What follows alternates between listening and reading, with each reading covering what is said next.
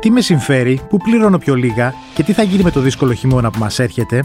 Η θέρμανση είναι η νούμερο ένα συζήτηση εδώ και ένα χρόνο. Πού κάθεται η μπίλια όμως και ποια θα είναι η πιο οικονομική λύση φέτος?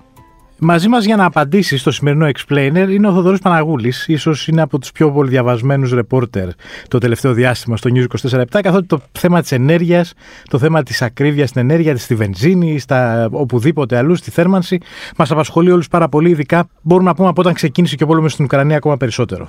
Βέβαια. Ευχαριστούμε πολύ που ακούσουμε και τη φωνή σου τώρα παρά τα κείμενά σου. Εγώ ευχαριστώ.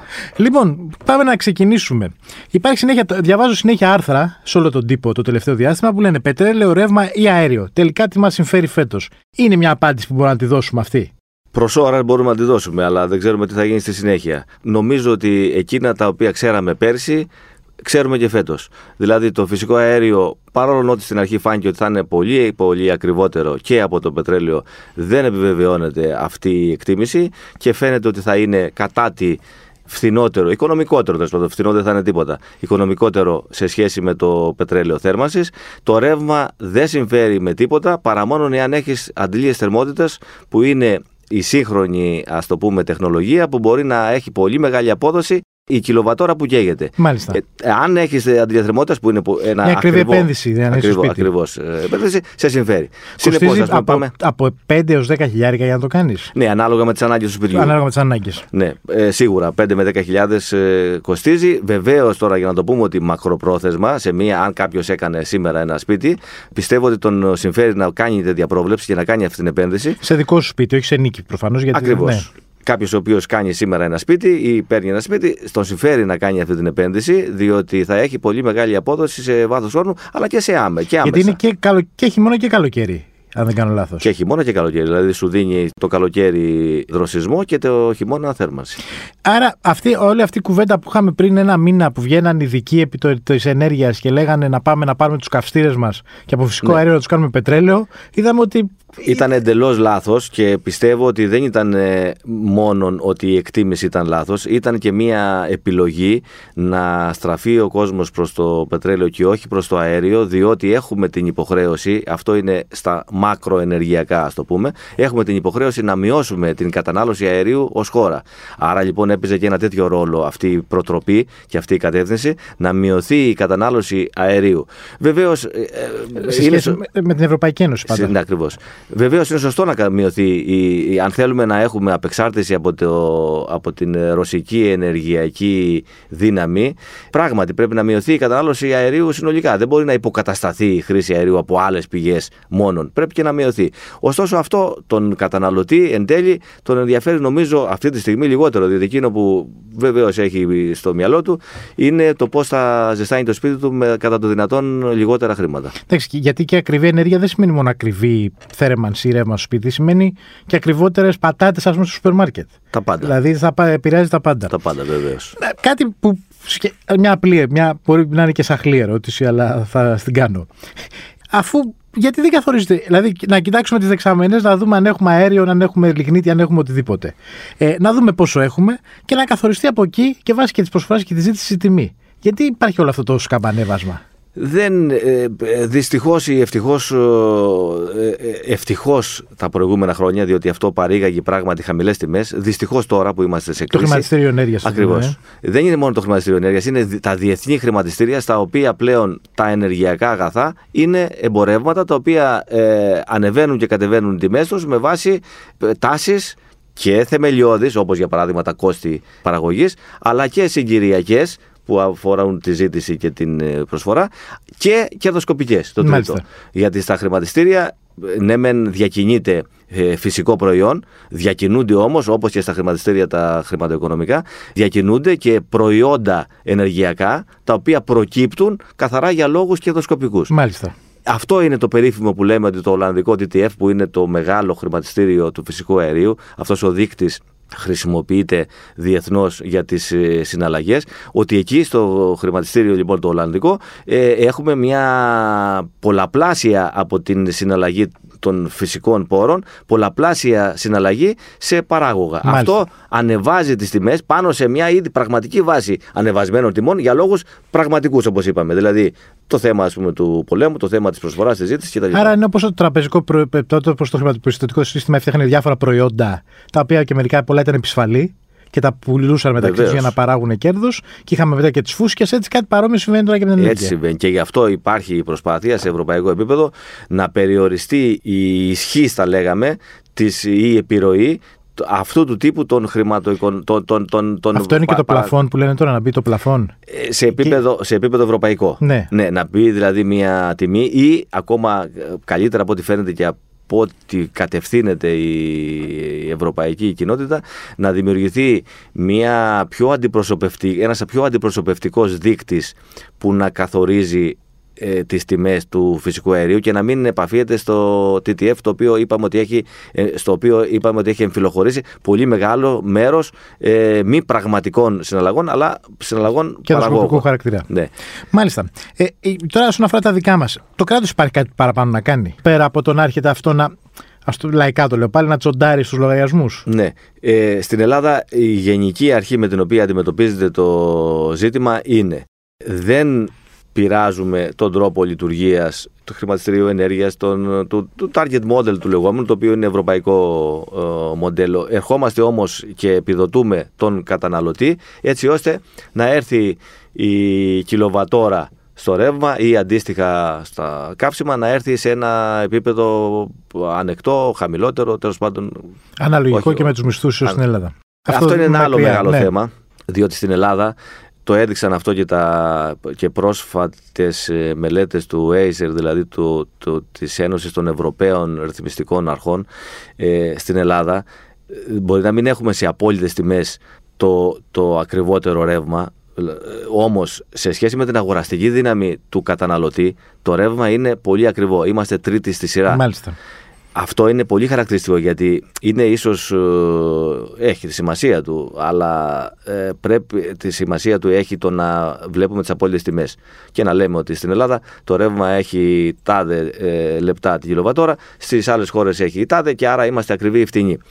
Παρεμπιπτόντως, σε αυτό το επίπεδο δεν είμαστε πολύ ακριβοί τελικά στον καταναλωτή, έτσι, μετά τις επιδοτήσεις. Στη χοντρεμπορική είμαστε, στη λιανική δεν είμαστε. Όμως έχει πολύ μεγάλη σημασία να το βλέπουμε και σε συνάρτηση με την αγοραστική δύναμη του πολίτη. Πάντοτε στην Ελλάδα, δυστυχώς, είχαμε σε σχέση με την αγοραστική δύναμη του πολίτη ακριβό ρεύμα. Τώρα συνεχίζουμε να έχουμε ακριβό, και μάλιστα μέσα στο τελευταίο 1,5 χρόνο έχει και λίγο επιδεινωθεί η κατάσταση. Είναι και λίγο ακριβότερο, πάντοτε συγκριτικά. Δηλαδή είμαστε στην τρίτη θέση τώρα ακριβότερη, ήμασταν στην πέμπτη πριν από 1,5 χρόνο. Πιστεύεις ότι στη σεζόν, πες με του χρόνου, τη χρονιά που μας έρχεται και με το χειμώνα μέσα, θα υπάρχει πιθανότητα να υπάρχει πρόβλημα επαρκείας στην Ελλάδα τώρα? Οι εκτιμήσεις λένε ότι θέμα επάρκειας στην Ελλάδα δεν θα τεθεί. Αυτό εξαιρέσει τις περίπτωσεις όπου έρθουν τα πάνω κάτω. Καλά, ναι, εντάξει, προφανώς. Και δεν θα έχουμε θέμα επάρκειας κατά πάσα πιθανότητα, διότι έχουμε κάποιες ιδιαιτερότητες σε αυτή την περίπτωση ευνοϊκές. Δηλαδή εμείς έχουμε, σε αντίθεση με τις βόρειες χώρες, έχουμε είσοδο του ρωσικού αερίου από τον Turkish Stream, ο οποίος είναι και ένας αγωγός που τροφοδοτεί και φίλιες προς τη Ρωσία χώρες, όπως ας πούμε την Σερβία και την Ουγγαρία. Οπότε θα λέγαμε ότι και αυτός είναι ένας λόγος. Ναι. Αφενός μεν διότι δεν έχει σταματήσει αυτός ο αγωγός, όπως ο Nord Stream. Αφετέρου δε ότι εκτός από εμάς προμηθεύει και φίλιες προς τη Ρωσία χώρες, άρα θα έλεγε κανείς ότι η εκτίμηση είναι ότι... Όμως είναι σίγουρο ότι θα έχουμε ακριβό αέριο, έτσι. Θα έχουμε επάρκεια, αλλά θα έχουμε ακριβή τιμή στο αέριο και εξ αυτού και στο ρεύμα το οποίο θα καταναλώνουμε. Αυτό που να αλλάζεις πάροχο κάθε μήνα βλέπουμε ότι έχει λειτουργήσει, δηλαδή παρατηρείται, υπάρχει κινητικότητα. Υπάρχει μια κινητικότητα. Υπάρχει ένας, το ξέρουμε όλοι, το βλέπουμε από τον περίγυρό μας, από το κύκλο μας, από την οικογένειά μας.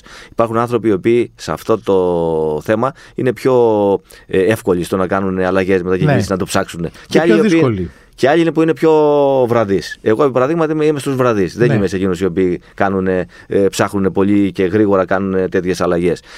Ωστόσο, πράγματι παρατηρήθηκε μια κινητικότητα. Αυτή τη στιγμή δόθηκε το δικαίωμα να μπορεί να αλλάξει προμηθευτή πάροχο ο καταναλωτής, χωρίς αυτό να επιφέρει κάποιο πέναλτι, δηλαδή κάποια παρακράτηση κτλ. Δημιουργήθηκε μια κινητικότητα. Νομίζω ότι όταν αυτό το σύστημα το οποίο λειτουργεί σήμερα, δηλαδή ότι πρώτα ανακοινώνουν οι προμηθευτές μια τιμή και έρχεται μετά το κράτος ανά μήνα και ανακοινώνει την επιδότηση, έτσι ώστε να έρθει, ας πούμε, το κόστος της κιλοβατόρας στα 15-16 λεπτά, με άξονα πάντοτε και κατά κύριο λόγο την ΔΕΗ που είναι ο μεγάλος προμηθευτής, έτσι. Ότι τώρα λοιπόν αυτό το σύστημα προϊόντος του χρόνου, και εφόσον εγκαθίσταται μετά από 3 μήνες που είμαστε τώρα, νομίζω ότι θα έχουμε μεγαλύτερη κινητικότητα. Θα καταλάβει δηλαδή και ο κόσμος ότι πράγματι μπορεί να βλέπει ανά μήνα τι το συμφέρει, το τελικό νούμερο, δηλαδή αυτό που ανακοίνωσε η εταιρεία, μείον την επιδότηση, και να κάνει την επιλογή του. Ναι. Αφού βεβαίως όχι να αφήνει απλήρωτο το λογαριασμό, έτσι, γιατί τότε θα έχει άλλα προβλήματα. Νομίζω ότι πλέον δεν μπορείς να φύγεις αν έχεις αφήσει απλήρωτο λογαριασμό. Θα έχει προβλήματα, γιατί στην αρχή μεν αφέθηκε κάπως χαλαρά αυτό, δεν θα μπορούσε να πάει επί πολύ, γιατί όπως καταλαβαίνεις, οι εταιρείες θα το κυνηγήσουν. Πάμε να το κάνουμε λίγο, να κλείσουμε με λίγο πιο συγκεκριμένα πράγματα.